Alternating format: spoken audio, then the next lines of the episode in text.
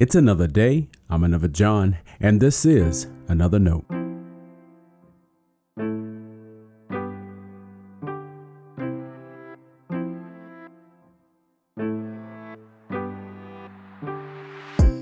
Today's edition of Another Note is titled, Feel Free to Judge Me. Our scripture reference today is 1 Corinthians chapter 5, verses 9 through 13. As always, may the Lord add a blessing to the reading and hearing of His holy word.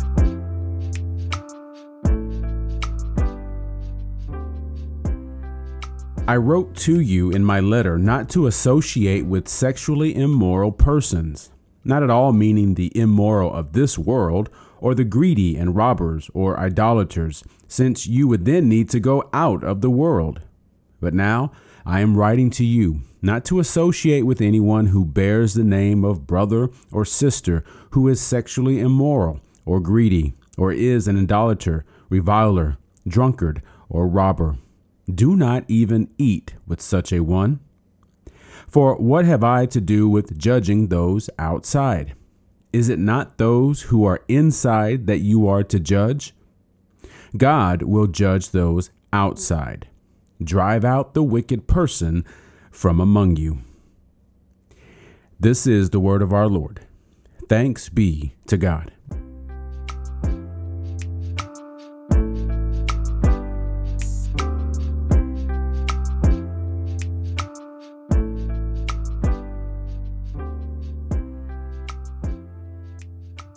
Who are you to judge others?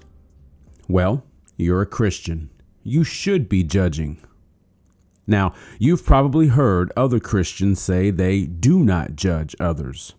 Chances are, those loving people are either fooling themselves or aren't doing a good job. This train of thought surprises people. The Apostle Paul says it plainly, "Are you not to judge those inside?" After listening to him, you're supposed to answer, yes. When it comes to this topic, we often conflate two understandings into one word. You can't will someone into heaven or hell. There are people you think should be forever with God. Likewise, there are people you are sure will not be. Either way, that's a decision you don't get to make and a guess you should stay away from. You're not qualified to make that decision because you aren't God. So you shouldn't judge. Luke 6:37 also uses the word condemn, and that helps put the matter into perspective. We can't condemn someone's ultimate salvation. Our qualifications are better suited to judging when it comes to our life here. For example, if you think stealing is wrong, you'll tell someone they're wrong if they steal something.